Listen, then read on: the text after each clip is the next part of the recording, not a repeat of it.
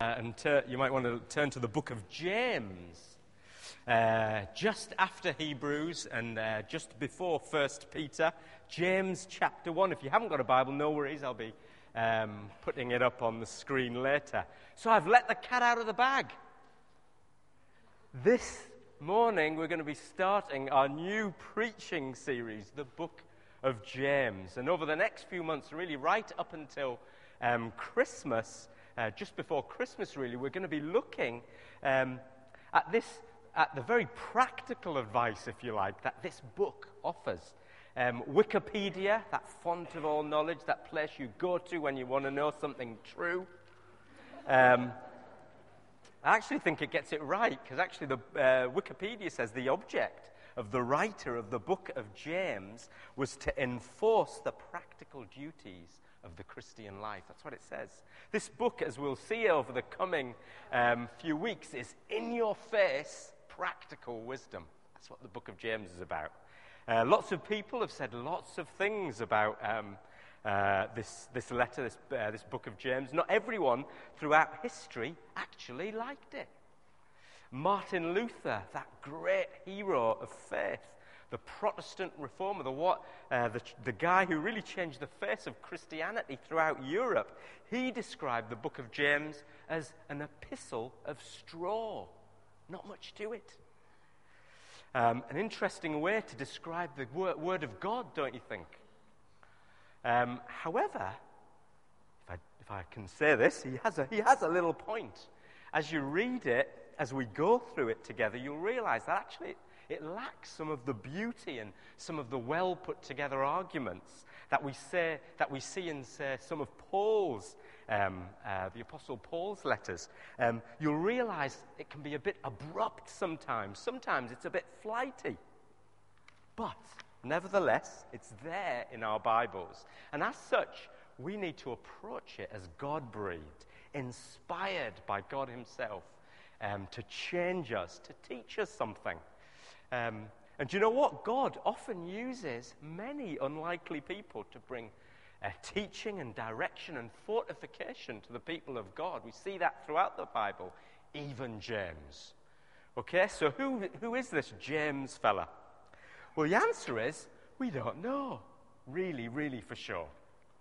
Um, but most people probably think it was Jesus' brother or half brother who, initial, who initially didn't believe in Jesus as the Messiah, even though it was his brother, but totally, totally changed his mind after the resurrection when Jesus appeared to him for real as the risen Messiah.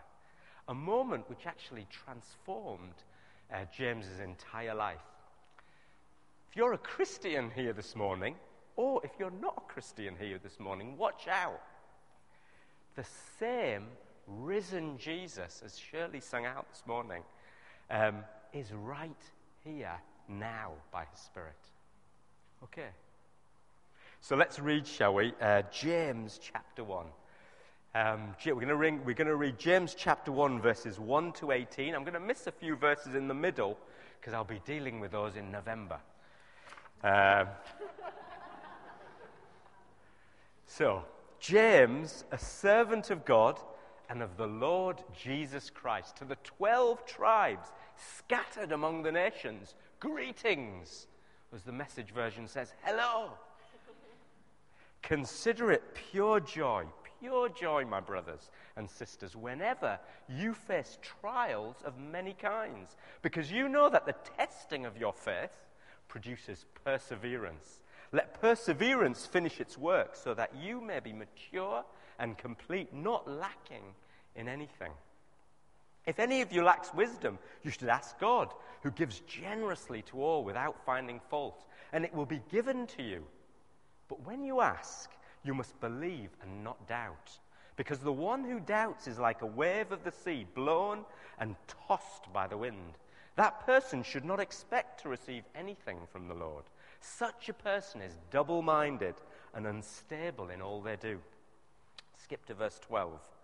Blessed is the one who perseveres under trial, because having stood the test, that person will receive the crown of life that the Lord has promised to those who love him.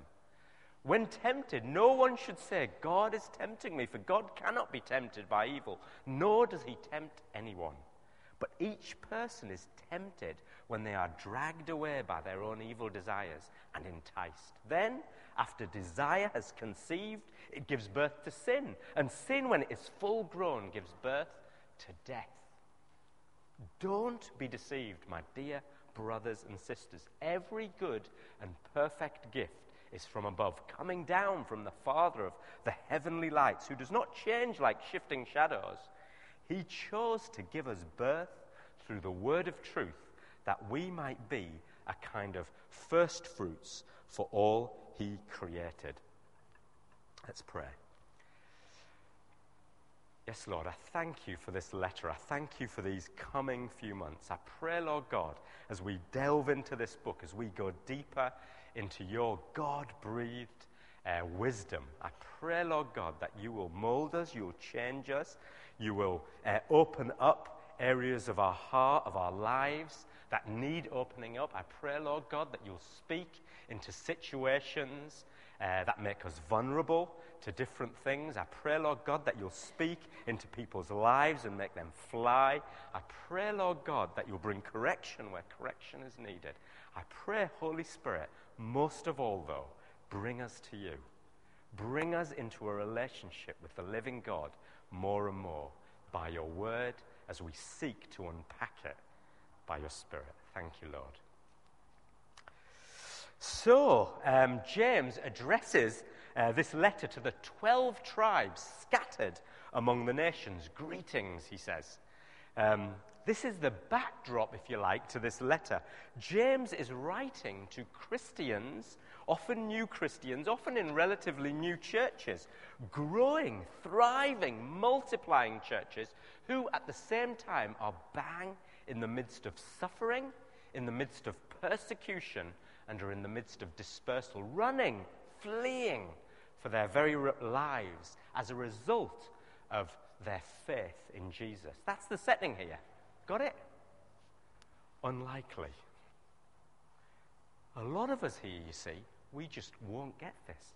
We can't really, because we've never experienced in this country this total uprooting of house and of home, on the run, fleeing for your life, suffering for Jesus in this way.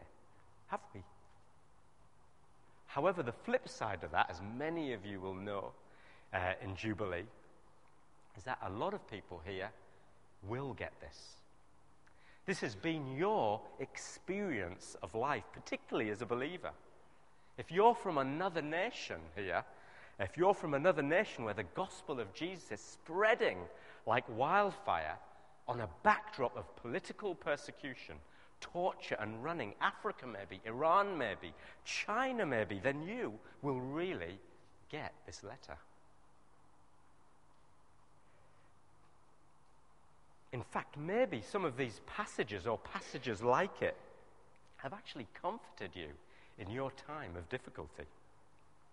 So, really, that's what we're going to be talking about this morning suffering for Jesus, suffering in Jesus' name. So, if you're expecting a light and easy intro, it's not coming. James doesn't let us in slowly, he gets straight to the point.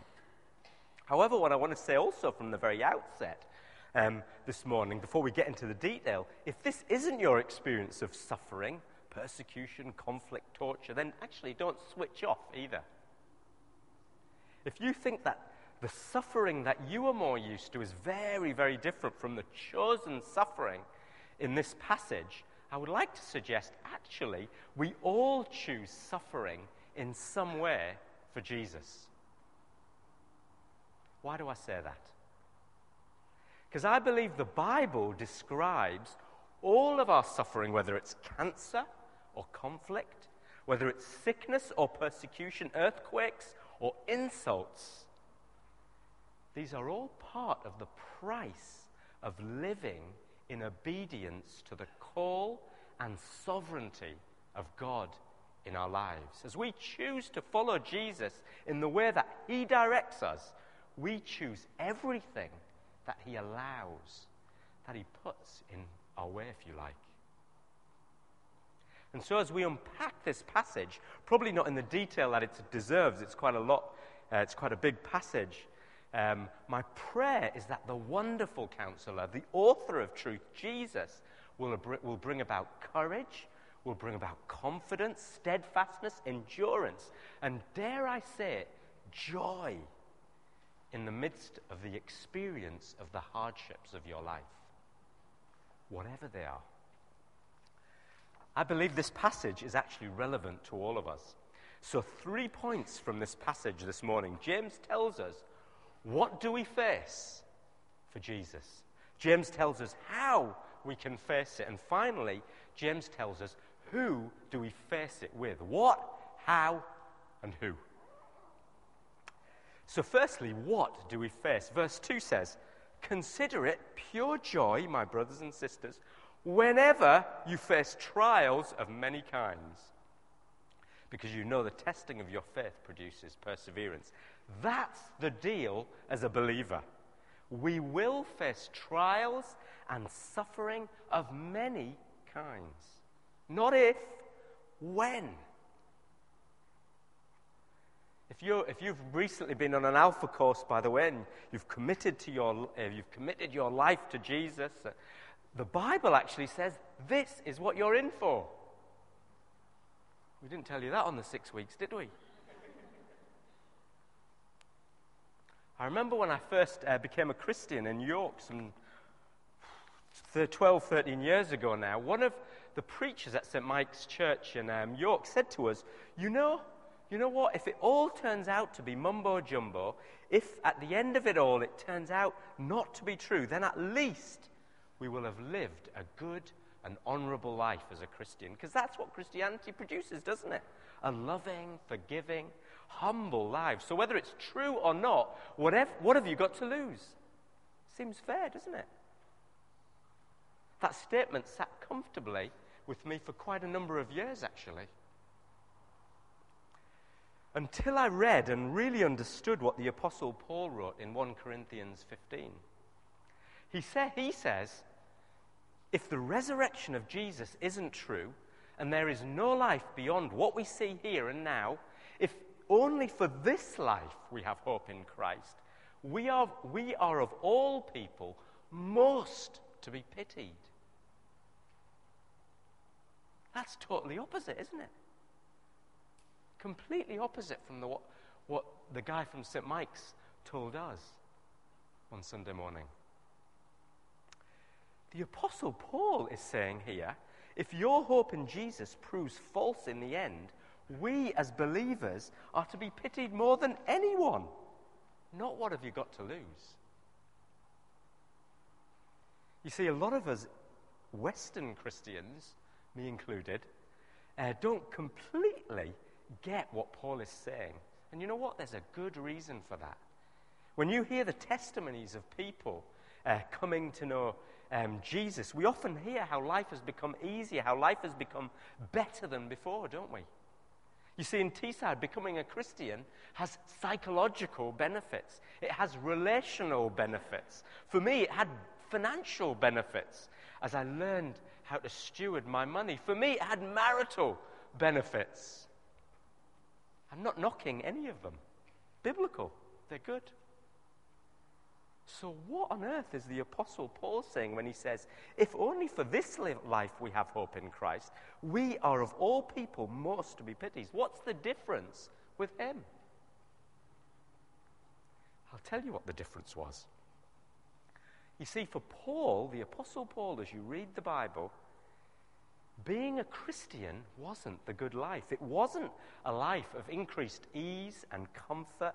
To Paul, the Christian life following Jesus meant a life of chosen suffering and hardship, facing death every day, whippings, beatings with rods, risking his life at the hands of robbers and angry mobs, cold, sleepless nights, imprisonment, shipwrecks, flogging, stoning, hunger, thirst. Paul's belief in God, his confidence in the resurrection of Jesus, his hope of eternal fellowship with Jesus led him to voluntarily take a path of extreme suffering. And because of his suffering, and because of his suffering life for Jesus, if all he believed turned out to be baloney, untrue, he would have been the most pitiable man going because his life was otherwise so miserable. He could have quite easily led the good life and comfort. The, he was, a, he was a, a respectable Jew. He had all the benefits of Roman citizenship. He could have lived that life. He could have done that. But he chose not to. And so now, and so now do you see why Paul says what he says? Without Jesus, his chosen lifestyle wouldn't have made any sense at all. John Piper writes this um, Paul did not see his relation to Christ as the key to maximizing his physical comforts and pleasures in life. No, Paul's relation to Christ was a call to choose suffering, a suffering that was beyond what would make atheism meaningful or beautiful or heroic. It was a suffering that would have been utterly foolish and pitiable to choose if there is no resurrection into the joyful presence of Jesus Christ. Because of Jesus' death and resurrection, and all that means for us as Christians, Paul understood that normal Christianity for him, as he saw it, was a life of chosen suffering for Jesus. That's what the Bible says we face.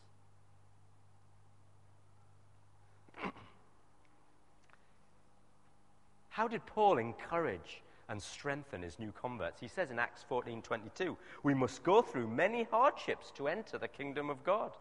What does he say?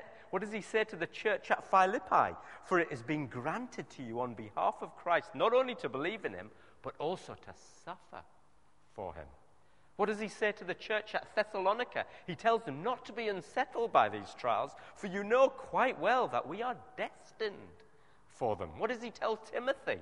Everyone who wants to live a godly life in Jesus will be persecuted. Do you get the message? But hey, don't just listen to the Apostle Paul. What did Jesus say about our lives? Your life, my life. What do we face as Christians? What did Jesus say? He said in Luke 9 Whoever wants to be my disciple must deny themselves and take up their cross, an execution tool, daily, and follow me. He said, A servant is not greater than his master. If they persecuted me, they'll persecute you also. He said in Luke 10, Go, I'm sending you out like lambs among wolves. He said in Luke 21, You'll be betrayed even by parents, brothers, sisters, relatives, friends, and they will put some of you to death. Everyone will hate you because of me. On the cross, even Jesus himself chose suffering. John 10 No one takes my life from me, but I lay it down on my own accord. Jubilee, the Bible doesn't beat around the bush. The Bible promises us that we face a life of suffering and trials. You know what? Don't be shocked by it. Don't be startled by it, but instead expect it. Most importantly, be prepared for it. In fact, as I was reading this, I kind of thought we need to prepare our children for this too. So, how do we do that? That takes us to the second point.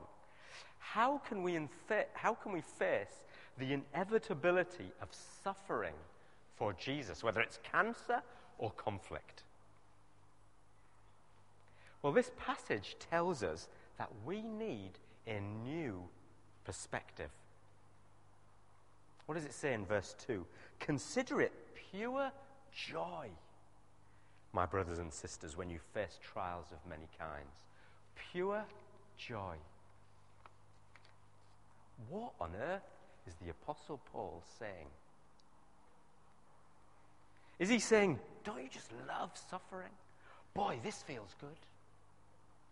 Well, hey, give me more, more lashings, more stonings. I'm loving it. Of course he isn't. Look more carefully at what it says. He says, Consider it joy when this stuff happens to you. He knows what pain and torture and dis- discomfort are like. He's not a masochist. He, he completely recognizes that the physical and emotional experience of any suffering is hurt, is pain.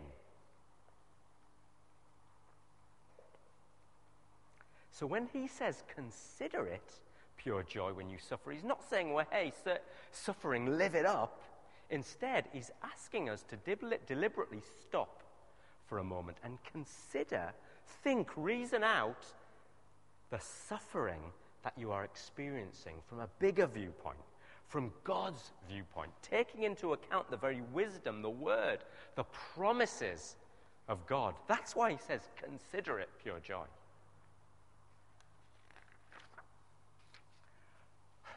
From the silence here this morning, I can very, it's, it's really obvious that we find this difficult, don't we? It is.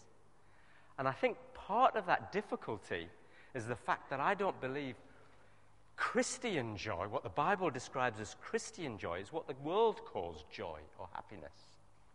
What the world calls happiness is getting control of your life so that you keep your circumstances favorable and comfortable all the time. Why? Because this culture says this world is all there is. If you lose love here, if you lose happiness here, there's no consolation. You've lost everything. Now, you might say, yeah, but I'm a Christian. I believe in the Bible. I know what eschatology means. Let me tell you this the culture you live in shapes you profoundly. You might deny it because culture is often invisible to us. Uh, don't ask a fish about water because he'll, he'll say, What's water? It so surrounds you that you don't even see it. We are soaked in our culture, and our culture says, do everything to avoid suffering. Try harder and harder to make your career go well. Try harder and harder to make your bank account grow bigger. Try harder and harder uh, to please your wife or your husband and your children. Try harder and harder to think positively. And doing those things aren't necessarily bad things. But some of them, in fact, some of them are good, but what James is saying here, asking us to consider, is, the, is that Christian joy, biblical joy, is something altogether different. Christian joy is not rooted in primarily in these other worldly things because they're too unstable. Christian joy is rooted in God, in Jesus primarily. John Piper writes Every joy that does not have Jesus as the central gladness of that joy is a hollow joy that in the end will burst like a bubble. And so, what James is exhorting his brothers and sisters in Christ to consider is instead of allowing suffering to get the better of us, in, instead, of, uh, uh, to, uh, in, instead of allowing suffering to get the better of us, to open us up um, to say temptation or sin, to make us walk away from God, he says, stop, think, get a new perspective, get God's perspective. Get the, get the perspective of God's riches and promises now and forever. Get the wisdom of God, not your own. That's what the Apostle Paul is saying in verse 5, he says, If any of you lacks wisdom in this situation, in suffering, you should ask God who gives generously.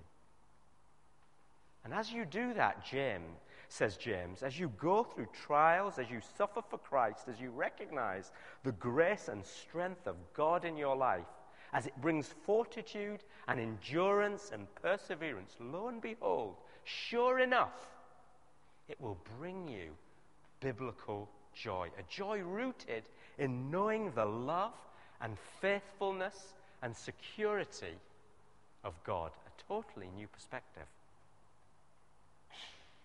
And you know what? This isn't positive thinking either. This isn't brainwashing. No way.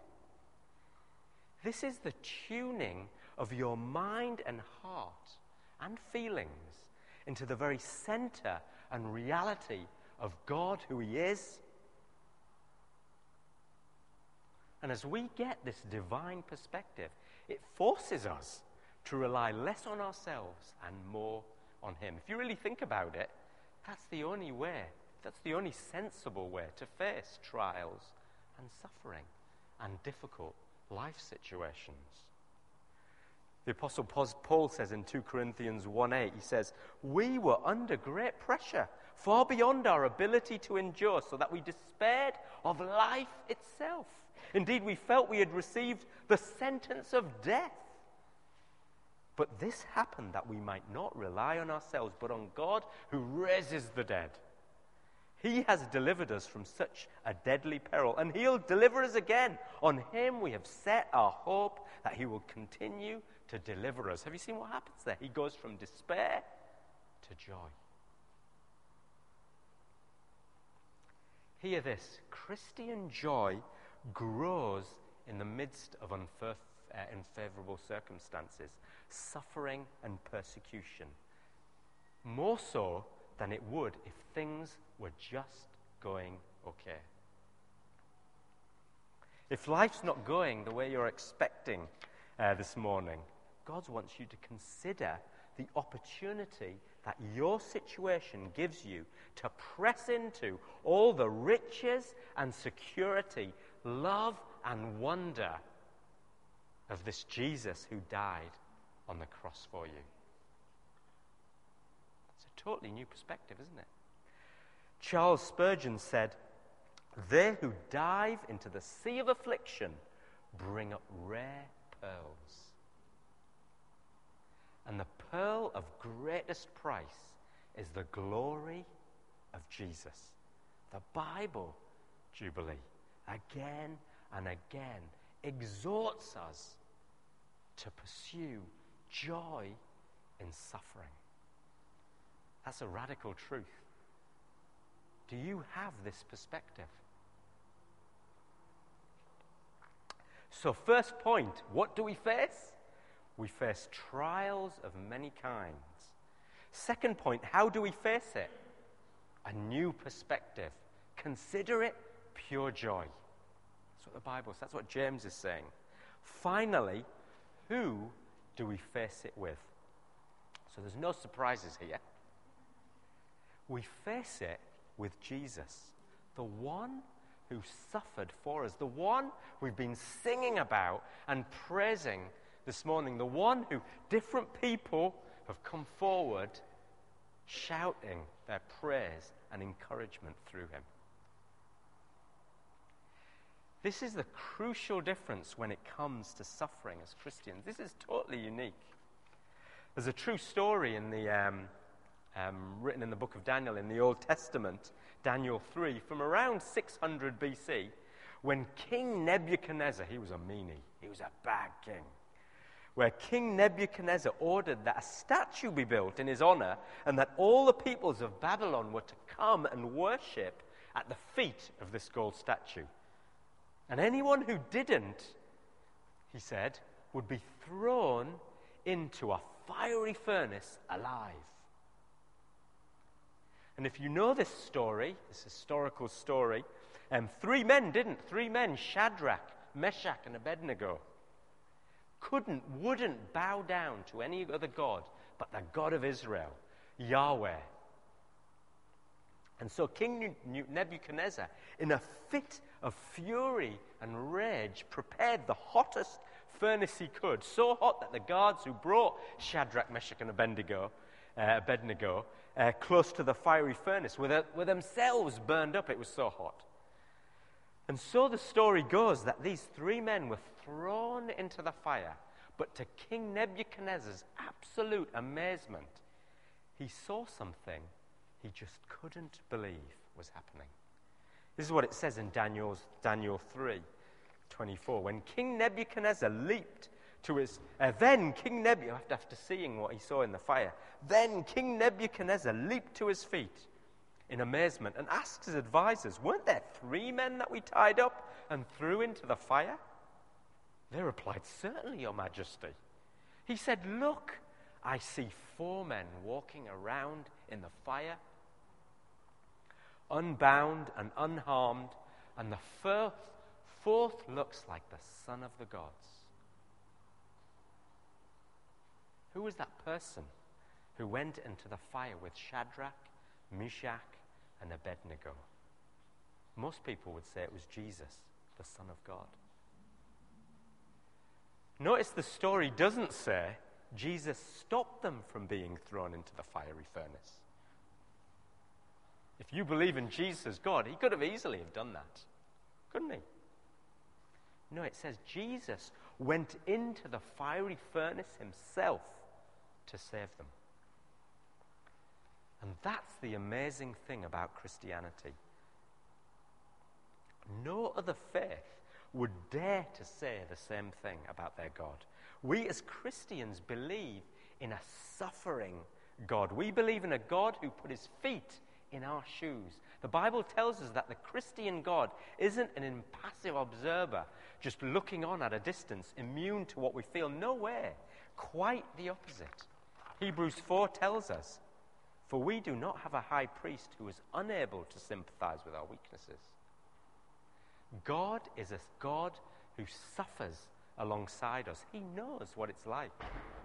Jesus was crucified for you and for me. As Spurgeon said, Jesus Christ was up on the cross, hurting, bleeding, dying, looking down at the people forsaking him, denying him, betraying him, and in the greatest act of love in the universe, he stayed.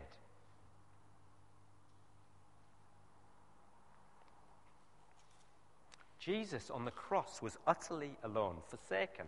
He drank the full, deserved vehemence and fierceness of God's holy wrath poured out against all of sin yours, mine. All our self centeredness, all our selfishness, all our pride, all our disregard for God. Jesus endured the hottest fiery furnace there could be for you and for me. Why? Why? So that in our suffering, like Shadrach, Meshach, and Abednego, we might never be alone in the fire.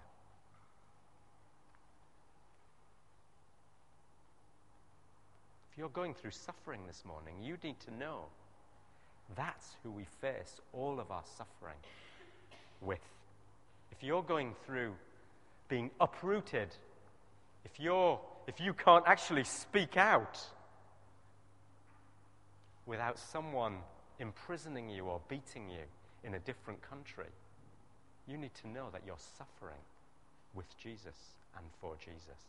If you're going through difficult trials and troubles at home, with your family, in your marriage, maybe, in different settings, with illness, you need to know that you are suffering you face that suffering with Jesus. You can know with all confidence and certainty, the certainty of the cross, that in your personal fiery furnace, God has sent you Jesus Himself, and He is enough. He is. The last part of this passage is a warning, actually. It brings a reality to suffering that we must take seriously. You see, suffering tests our faith. Through suffering, Satan wants to destroy our faith. That's his agenda. However, also through, through suffering, God wants to purify our faith.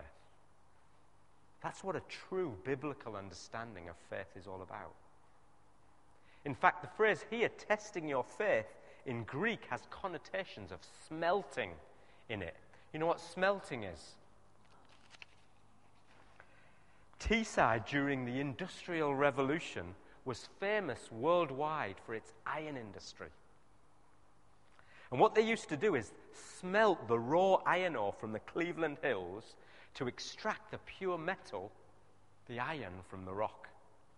And this smelting process that is described here in James as he says, testing your faith, involved putting the raw iron ore straight out of the ground into a fiery furnace, applying tremendous heat to it.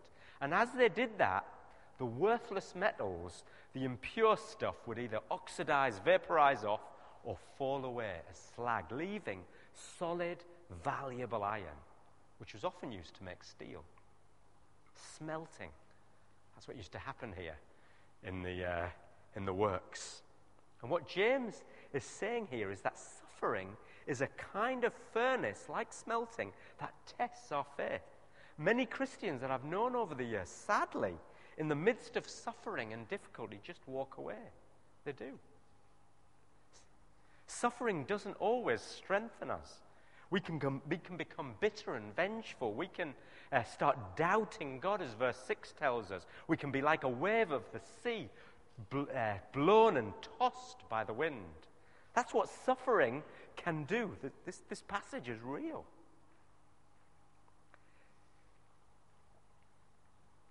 It can often, and it can and often does lead to temptation and sin, and ultimately an inner death in us. That's what James is warning us about at the end of this passage that we've been reading this morning. When suffering comes, Jubilee, we need to be wise.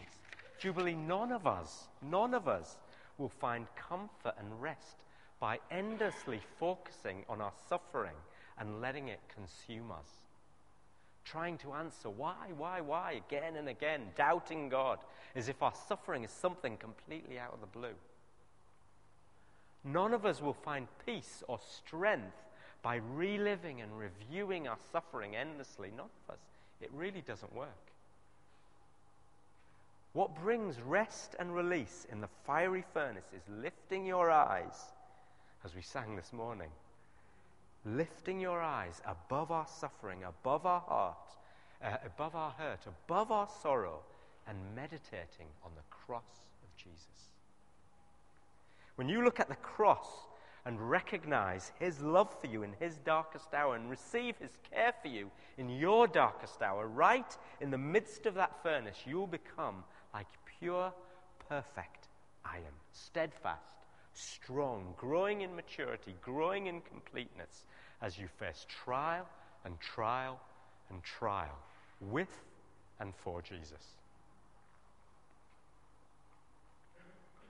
Whatever you're going through, Jubilee, whatever, however hard it is, however uncertain life may seem, however lonely you might feel, however unfair and random you think life is, the cards you've been dealt, as it were. This is what the Bible says. Let us run with perseverance the race marked out for us suffering, insults, bad news, persecution, the lot. Fixing our eyes on Jesus, the pioneer and perfecter of faith. For the joy set before him he endured the cross. He went into the fiery furnace for you, scorning its shame, and sat down at the right hand of the throne of God. Consider him, Jesus, the one who faced who you face suffering with. Consider him who endured such opposition from sinners so that you will not grow weary or lose heart. Let's pray, shall we? The band could come up. Um, we're also going to take our collection uh, now as we. Um, if you're a visitor, we don't want your money. Thanks for coming along. This is just for people to regularly give into the life of the church. Um, if we all stand up, shall we?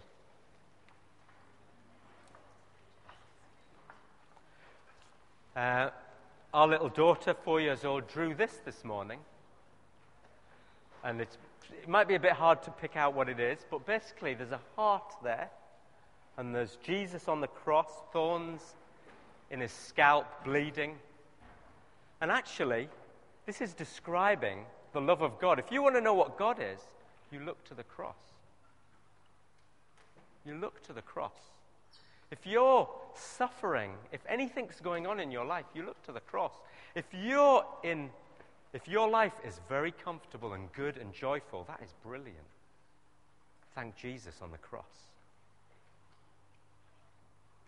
How do we get through this stuff? What does the Bible say? We worship Him. We center our focus on Him. We look to Him, the perfecter of our faith. Let's worship.